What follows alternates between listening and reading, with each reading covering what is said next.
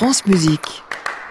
Merci Lionel Esparza, on vous retrouve dès lundi en direct de l'hôtel Bedford à Paris avec vos invités et d'ici là nous vous souhaitons un excellent week-end. Moi j'ai trahi la musique respectable pour la musique concrète. Tout ça a commencé fort modestement. Un incident technique en somme. Tapage nocturne, Bruno Le Thor. France Musique.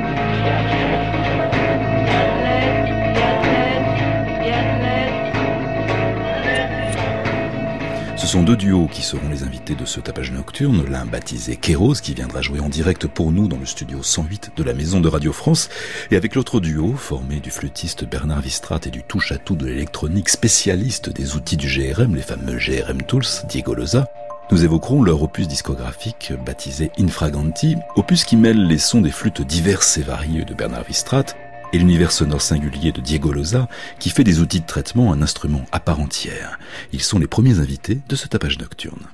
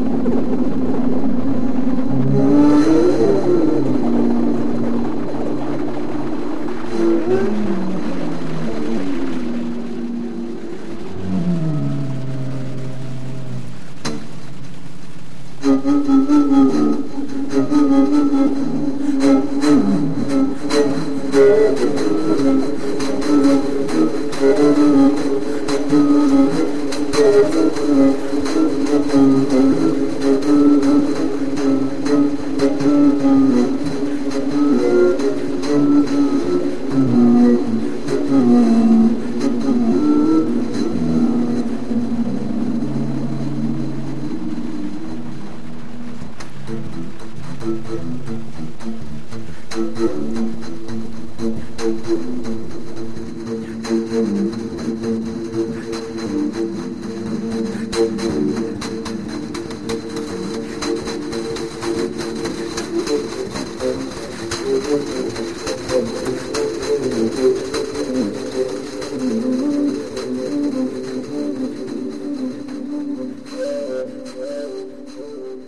Bernard Vistrade, bonsoir. Bonsoir.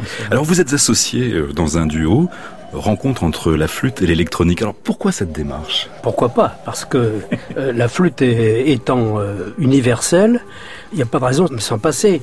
On parle de la flûte, mais c'est surtout des flûtes traversières. Piccolo, flûte en ut, la flûte alto, flûte basse et flûte octobasse, qui sont réunis dans ce disque. Vous jouez d'ailleurs plein de flûtes, au-delà des flûtes occidentales. Oui, oui. Je joue aussi, bon, souris, aussi du côté du Brésil. J'aime cet instrument. C'est ma vie, la flûte. Infragantis, c'est le titre de ce disque. On va peut-être revenir un peu sur la signification de ce terme. Et comment vous avez conçu d'abord ce disque? On se connaît depuis longtemps et on a créé même des morceaux qui figurent dans les disques. Ça fait 7 ans, 8 ans. Oui. Et la stratégie de vent, que c'est une pièce que Bernard m'a commandée. C'est comme ça qu'on s'est connus. Voilà. Et lui, il me commande cette pièce-là. Et la pièce en question, c'est une pièce pour flûte octobasse et euh, Jerem Tools euh, en temps direct. Ça veut dire qu'il y a uniquement que la flûte et les effets. Et à partir de là, grâce à le pouvoir d'improvisation qu'il y a Bernard, j'ai écrit une partition et on a fait 40 minutes d'improvisation qu'après on a dû faire euh, un peu de montage pour sélectionner les parties qui nous intéressaient pour finir cette pièce-là. On avait envie de l'inclure dans un disque. Et c'est là que Bernard me propose, me dit, j'ai une pièce à proposer. Je me suis dit, pourquoi pas faire une autre pièce avec, cette fois-ci, flûte, saxo soprano et Jérém Tous en direct. Mais, en sachant que presque dix ans, il y avait des nouveaux Jérém Tools à utiliser, dont l'évolution, qui ça a révolutionné un peu euh, la nouvelle euh, façon d'improviser. Et on s'est dit... Racontez-nous quand même, Évolution, c'est quoi exactement? Évolution, c'est un nouveau plugin de Jerem Tools. On a conçu avec Emmanuel Fabreau je lançais une petite idée et lui, il a créé tout un monde directement qu'il s'agit de euh, faire une espèce d'étirement digital pour créer des sonorités inuites pouvoir euh, en temps direct faire des extensions des notes là où il n'existe pas.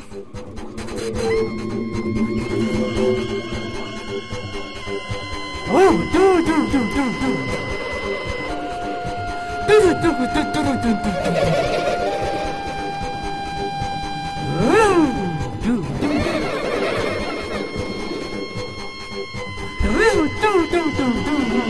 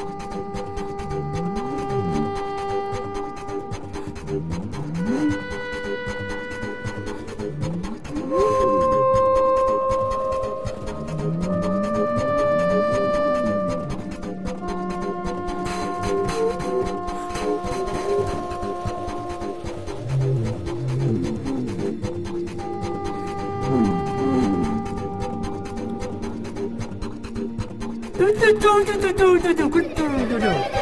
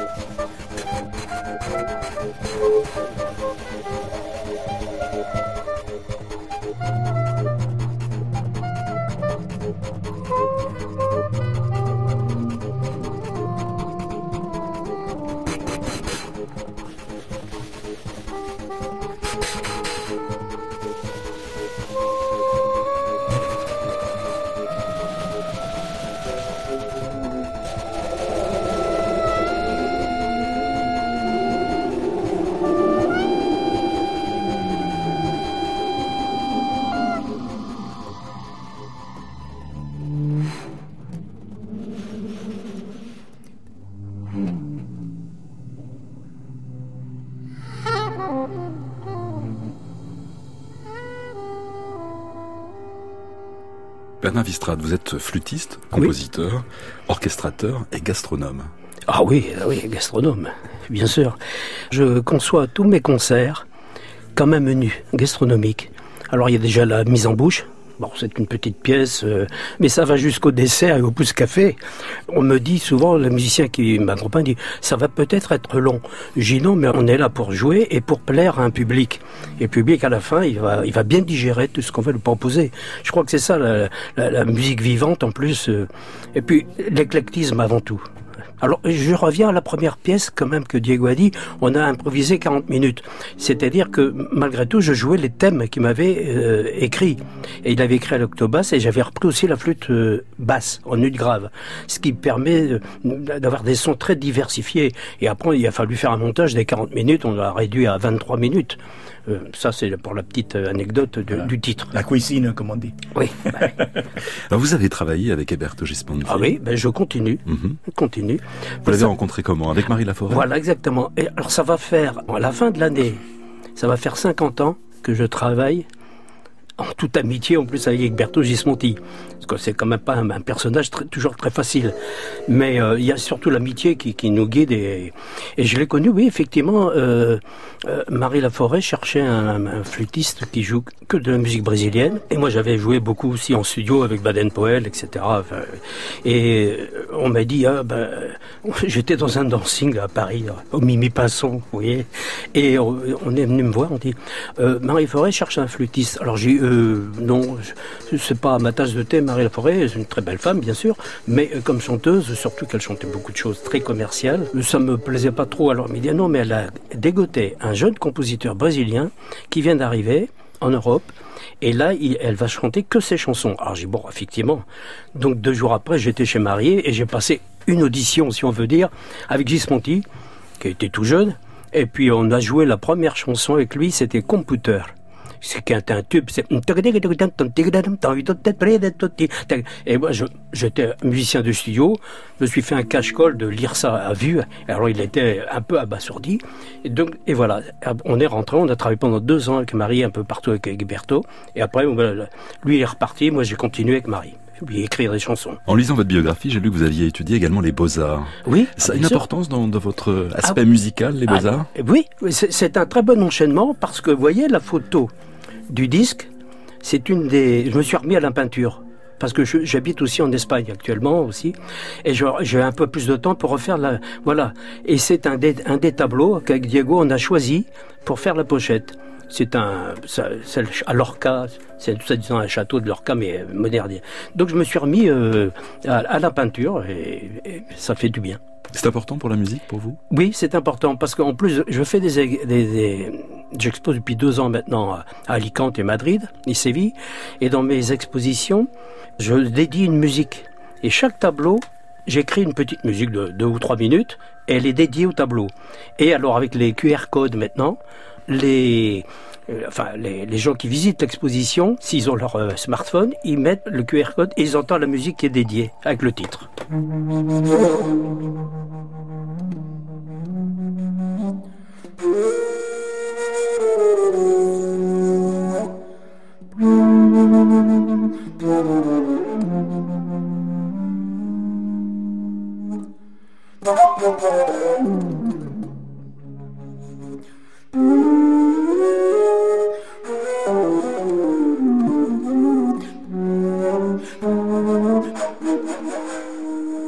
Oh,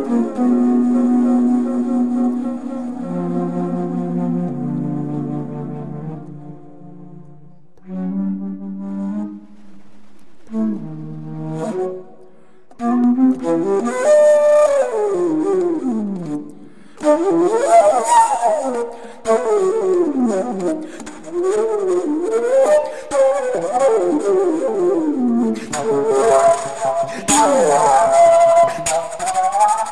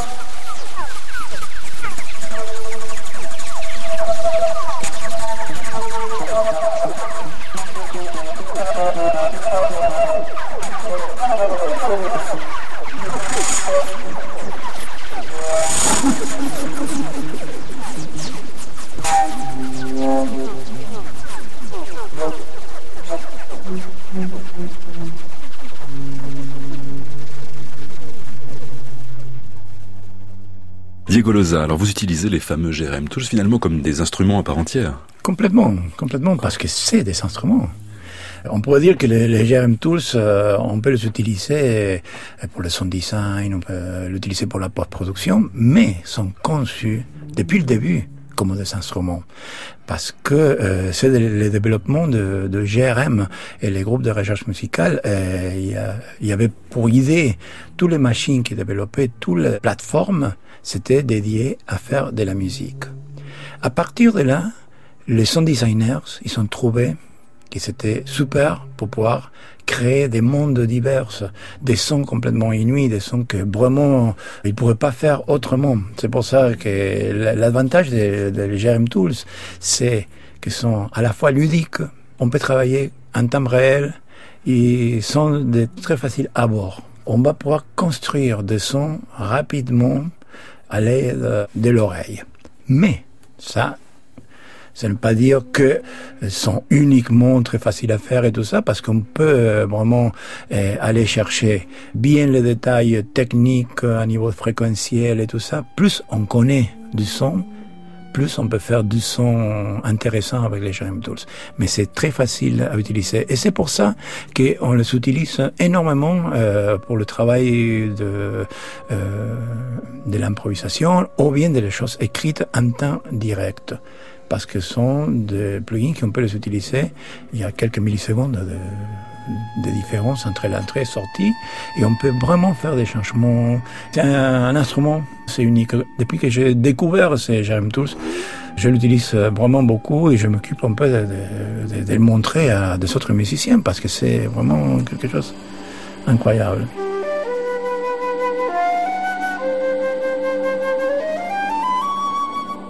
le voyageur dort d'un sommeil agité. L'âme latente qui ne cesse de raviver l'implacable mémoire des faits est là, de facto.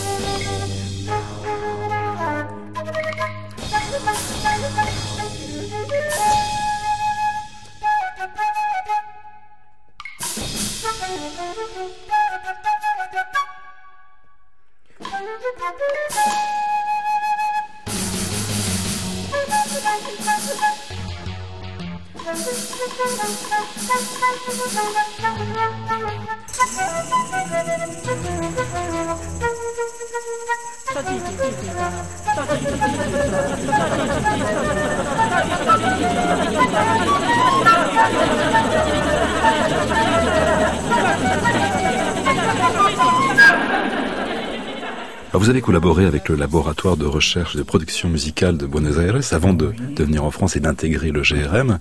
Quelle était la différence entre ces deux institutions? Il n'y avait pas énormément de différence. Peut-être dans, dans, la musique qu'on faisait, parce que le GRM, c'était plutôt, à l'époque que j'ai rentré, c'était plutôt aller vers la musique concrète, ça veut dire...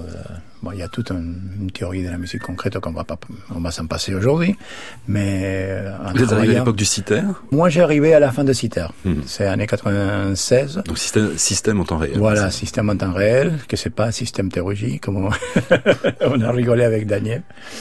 Euh, mais c'était déjà le travail de transformer les sons. Au LIPUM, on était plus dans le courant euh, Stanford euh, University. Il y avait des synthétiseurs, on travaillait avec les synclaviers et on travaillait aussi avec la musique concrète. C'était un petit peu plus générique, un peu plus ouvert.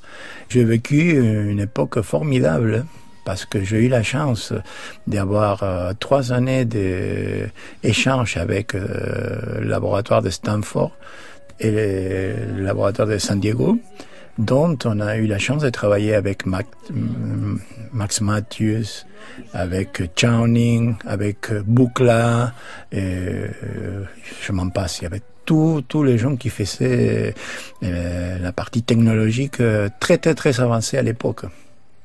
Cette culture argentine, qu'est-ce qui vous en reste aujourd'hui? Je suis très argentin, malgré que ça fait 25 ans que je suis en France. Je crois qu'il y a, quelque chose qu'il faut savoir, qu'une fois qu'on part de notre pays d'origine, on n'a plus de pays et on a tous, tous les pays. C'est ça la différence. Ça veut dire qu'on peut être bien ici, bien en Argentine, bien au Chili, bien en Chine, bien au Mexique, parce que on a déconnecté les racines. Mais les racines, euh, on les, on les porte nous-mêmes. C'est ça là. Alors ce disque, est-ce qu'il va y avoir des concerts?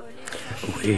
Et on est en train de maintenant chercher on des salles. élabore, euh, trouver des salles qui, qui, peuvent nous recevoir et que le public nous suive aussi parce que bon, c'est pas les salles qui manquent à Paris, mais enfin, euh, pour que ce public-là, c'est fait pour aussi un nouveau public n'est pas que le, public contemporain. Je crois qu'il faut ouvrir ça à, d'autres. Et ce qui est intéressant quand euh, je joue les flûtes avec Diego, c'est ce qui se passe quelque chose. On ne sait jamais, on fera jamais deux fois la même chose. On joue le thème s'il est écrit, ou si on nous l'impose, qu'on se l'impose à nous-mêmes. Mais avec le temps réel, lui, il, il aura fait une autre œuvre. Et moi, je joue, à chaque fois j'écoute ce qu'il vient de me renvoyer, je joue encore autre chose. C'est vraiment d'un interactif. Euh, c'est une improvisation, mais maîtrisée quand même.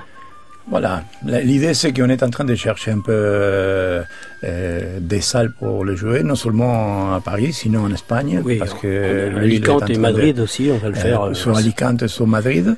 On n'a pas de date encore fixée. Le, le disque, il est très très très récent. On voulait te donner un bah peu oui, C'est la première fois qu'on en parle. Hein. C'est la première fois qu'on parle de ce disque, effectivement. Voilà. En tout cas, merci beaucoup Diego Loza et Bernard Vista d'être venus nous parler de cette nouveauté discographique et je vous dis à bientôt. Ok. Merci. Merci à, à toi. bientôt.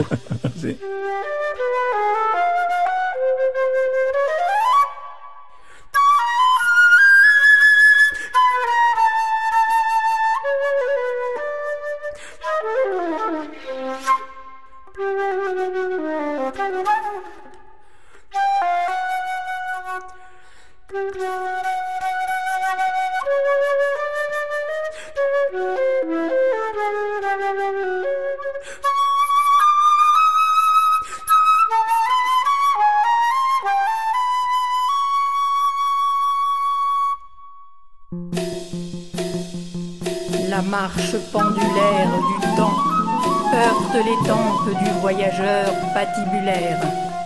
Ses paupières lourdes roulent et s'affolent.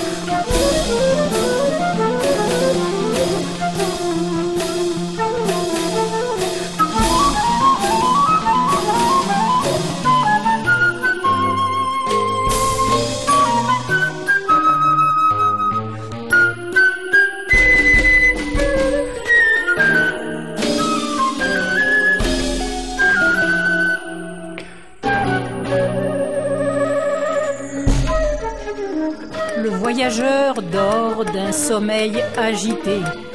L'implacable mémoire des faits est là. Le voyageur dort d'un sommeil agité, l'âme latente qui ne cesse de raviver l'implacable mémoire est là. Tapage nocturne, Bruno Le Thor, France Musique. De facto,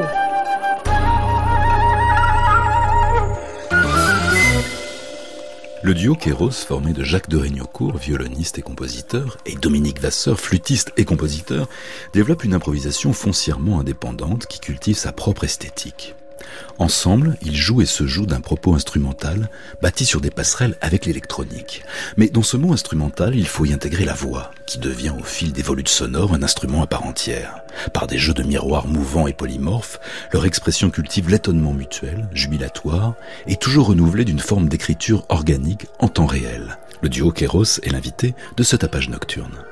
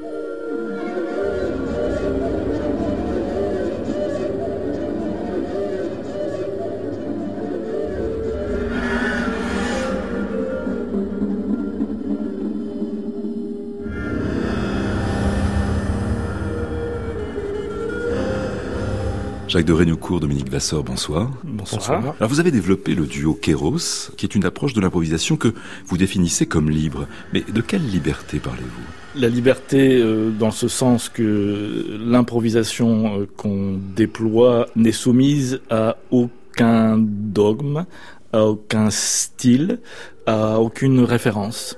Elle est libre de toute esthétique, d'une certaine façon.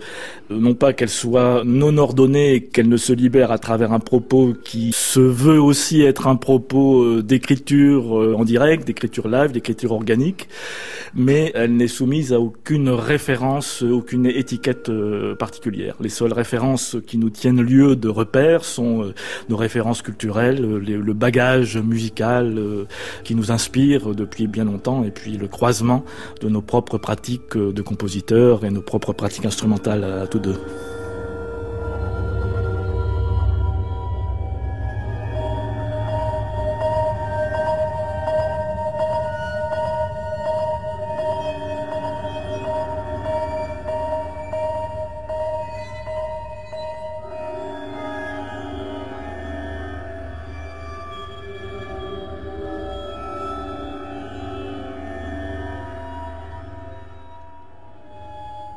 Vous parlez du temps fugitif. Le temps fugitif fait référence euh, au vocable kéros lui-même. Kéros représente euh, dans la mythologie grecque euh, l'instant présent qu'il s'agit de saisir. Kéros, c'est le temps de l'ici et maintenant. Il était représenté dans l'iconographie par un personnage chauve qui avait une houppe sur le devant de la tête qu'il s'agissait de saisir au moment, euh, à l'instant où il passe. Donc le temps du kéros. Un peu comme les manèges. En fait. Un peu comme les manèges, absolument. un peu comme les pompons du manège. Donc soit on le, on le regarde passer et on ne se les saisit pas, et on, soit on, on, le regarde passer et on essaye de saisir, euh, de saisir la houppe et donc le moment, euh, l'instant favorable. C'est le temps de l'instant favorable. Et donc le fugitif, c'est ça. Et le kéros, nous, le, ce nom nous paraissait adapté puisque principe même de l'improvisation et le principe aussi de ce qu'on cherche à, à, créer dans notre propre rapport euh, artistique et dans le rapport avec le public au moment où on, on le rencontre. Est-ce que c'est pas aussi le, le côté mouvant et éphémère de ce répertoire instantané qui vous séduit? Bien sûr que si. Je ne veux pas dire qu'on a des bases de travail, mais euh, on a, comme vient de le dire Dominique, chacun nos bases, nos références, mais euh, les outils employés euh, nous servent de base. Par exemple, quand Dominique utilise des traitements, on sait quel traitement il emploie, euh, on sait ce qu'ils vont faire et tout, mais malgré ça, ça laisse un tel champ de liberté que forcément, ce sont que des moments fugitifs, que des kéros successifs, je vais dire.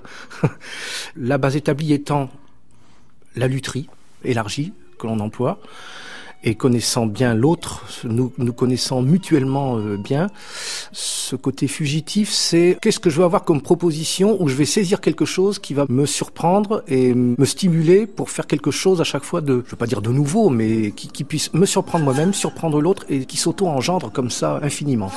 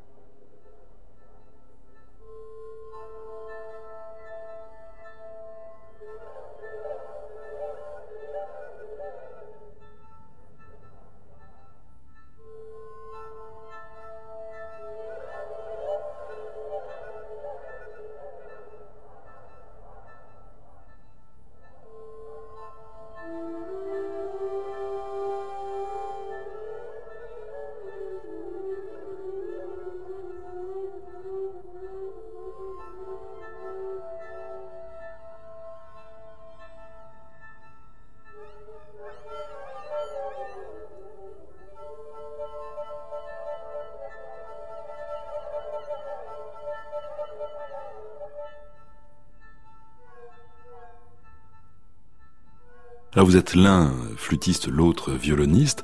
Qu'est-ce que vous apporte l'électronique dans votre langage?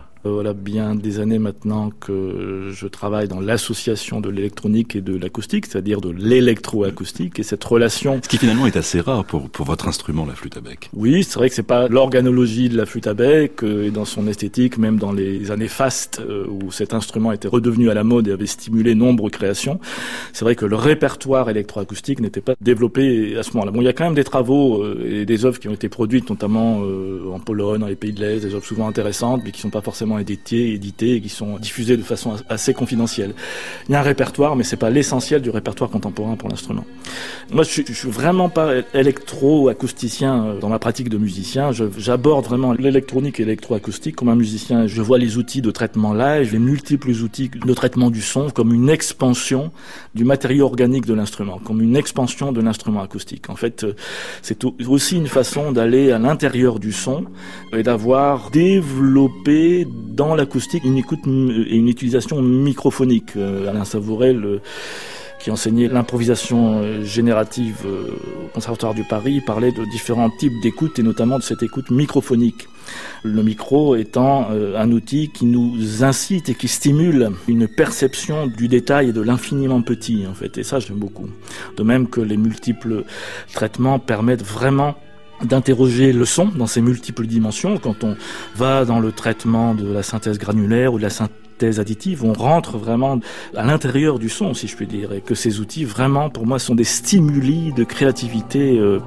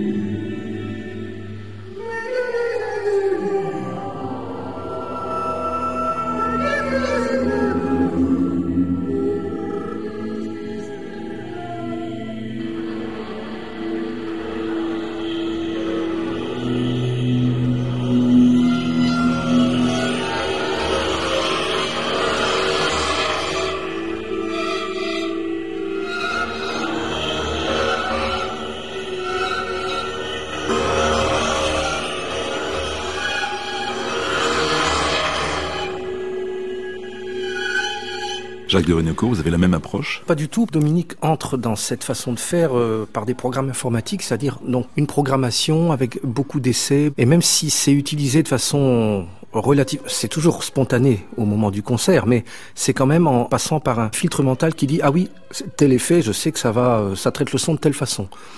Alors c'est la même chose pour moi, sauf que j'utilise pas de programme du tout. Moi j'ai deux pédales de guitare électrique euh, que je reboucle l'une sur l'autre. Enfin c'est un peu plus artisanal, euh, voire sauvage de temps en temps. Donc je traite parfois les sons de Dominique, mais j'utilise aussi un vieux synthétiseur. Euh, DX7 pour ne pas le nommer, complètement transformé, qui est la base de que vous programmez depuis des années.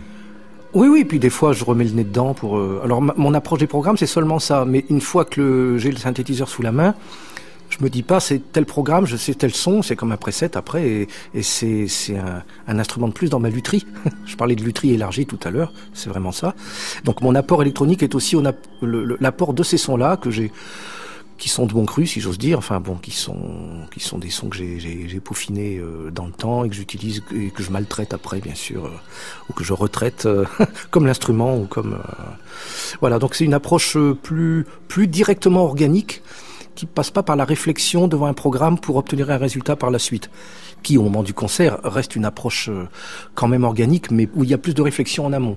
Moi, c'est plus euh, sur plus tout terrain, je veux dire.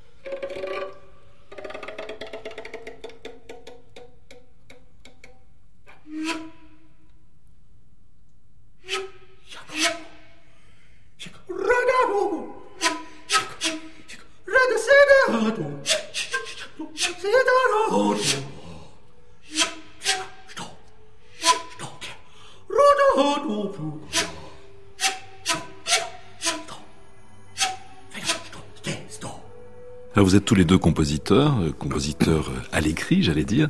Est-ce que ces phases d'improvisation sont un peu des laboratoires pour vous de composition? Ça peut l'être. Ça oui, absolument, ça peut l'être. Et c'est la démarche, je crois, vaut dans les deux sens. Je sais pas pour Jacques, je me semble que oui.